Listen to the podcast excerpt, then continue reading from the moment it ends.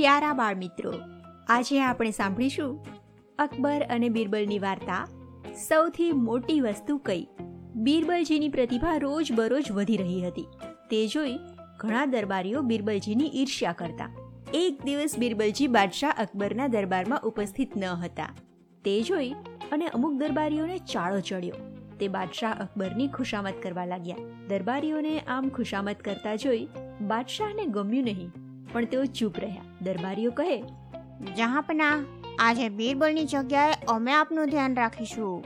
આ સાંભળી બાદશાહ કહે અચ્છા. તો રોજ હું પ્રશ્નો પૂછી અને બીરબલને હેરાન કરું છું. તો આજે આપનો વારો? આટલી વાત સાંભળતા જ દરબારીઓના હાથ પગ ધ્રુજવા લાગ્યા. તેઓ વિચારવા લાગ્યા કે બીરબલજીનું રાજકીય કામકાજ તો કરી શકાય પણ તેમની જેમ જવાબ આપવાનું કામ બહુ મુશ્કેલ છે. પણ એકવાર બોલતા તો બોલાઈ ગયું હતું. અને એમાંથી છટકવાનો કોઈ રસ્તો ના હતો. આથી તેઓ વાત ફેરવવાનો પ્રયત્ન કરવા લાગ્યા. પણ બાદશાહ અકબર તેમને છોડવાના મૂડમાં ના હતા. તેથી તેમણે કહ્યું કે જુઓ બિરબલજીની જેમ સચોટ જવાબ ના આપ્યો તો હું તમને સજા કરીશ. બાદશાહની વાત સાંભળી અને દરબારીઓ ડરવા લાગ્યા. પણ હવે પાછા ફરવાનો કોઈ રસ્તો ન દેખાતા તેઓ બાદશાહના પ્રશ્નનો જવાબ આપવા માટે તૈયાર થયા. તેમણે બાદશાહને પ્રશ્ન પૂછવા કહ્યું બાદશાહે પ્રશ્ન કર્યો કહો આ જહામાં સૌથી મોટી વસ્તુ કઈ છે? બાદશાહનો પ્રશ્ન સાંભળી એક દરબારી કહે અલ્લાહ સૌથી મોટો છે. ને બીજો દરબારી કહે ભૂખ સૌથી મોટી છે. આ સાંભળી બાદશાહે પૂછ્યું શું અલ્લાહ એ વસ્તુ છે? હમ મને તમારો જવાબ યોગ્ય નથી લાગતો. આ સાંભળી દરબારીઓ કહે હજુર અમારી ભૂલ થઈ ગઈ. અમને વિચારવા માટે થોડો સમય આપો. આ સાંભળી. બાદશાહે તેમને કહ્યું, ઠીક છે. હું તમને વિચારવા માટે એક અઠવાડિયાનો સમય આપું છું. જો ત્યાં સુધીમાં તમે સાચો જવાબ ના આપ્યો, તો હું તમને ફાંસીને માચડે ચડાવીશ બાદશાહની વાત સાંભળી, દરબારીઓની રહી સહી હિંમત પણ ધૂળમાં મળી ગઈ. દરબારીઓ ગભરાઈ ગયા. દિવસ ઉપર દિવસ જવા લાગ્યા. પરંતુ સાચો જવાબ શું એ વિચારવામાં દરબારીઓના મગજ પાછા પડવા લાગ્યા.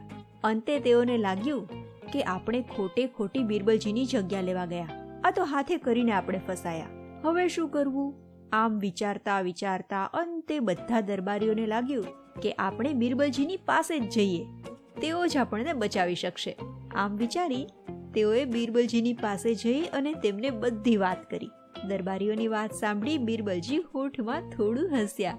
પછી દરબારીઓને કહ્યું, સારું, હું જહાંપનાહના પ્રશ્નનો જવાબ આપીશ. પણ આપ સૌને હું જે પ્રમાણે કહું, તેમ આપ સૌને કરવું પડશે.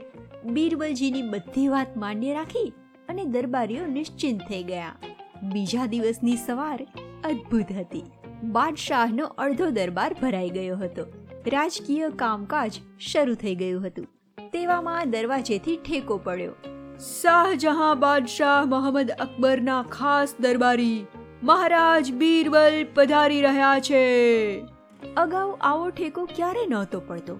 તેથી આ નવા ઠેકાથી આશ્ચર્યચકિત થઈ સૌ દરવાજા તરફ જોવા લાગ્યા. દરવાજામાંથી દરબારના ચાર દરબારીઓએ ઉપાડેલ પાલખી પ્રવેશી.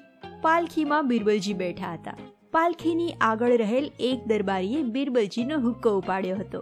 પાલખીની પાછળ રહેલ અન્ય એક દરબારીએ એક થાળ ઉપાડેલો હતો અને તેમાં બિરબલજીની રેશમી મોજડી સોહી રહી હતી. પાલખીની સૌથી પાછળ બિરબલજી ઉપર ચમ્મર ઢોળતો અન્ય એક દરબારી ચાલી રહ્યો હતો.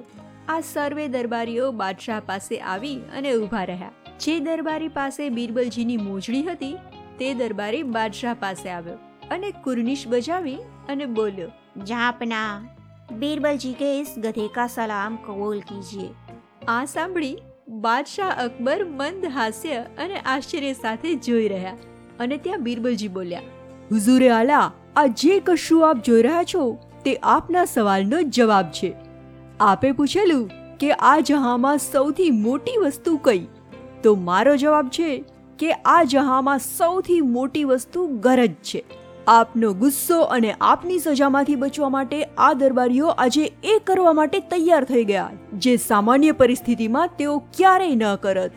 પણ તેઓને આજે મારી ગરજ છે, માટે તેઓ તે કરવા પણ તૈયાર થઈ ગયા. આ સાંભળી બાદશાહને હસવું આવી ગયું અને તેમણે સર્વે દરબારીઓને સજામાંથી મુક્ત કર્યા અને ફરીવાર બીરબલજી તો શું? કોઈની પણ ઈર્ષ્યા કરવાની ના કહી. પછી બીરબલજીને કહે આપની વાત તદ્દન સાચી છે. આ જહામાં ગરજ સૌથી મોટી છે. તો બાળ મિત્રો આપ સૌને આ વાર્તા કેવી લાગી? શું આપ સૌને પણ બીરબલજીનો આ જવાબ સાચો લાગે છે? ચોક્કસ જણાવજો. મિત્રો, ખૂબ ઝડપથી હું ફરી એકવાર આપની સમક્ષ હાજર થઈશ. અકબર અને બીરબલના કિસ્સાની નવી એક વાર્તા સાથે. તો ત્યાં સુધી તમારું ખૂબ ધ્યાન રાખજો. આવજો.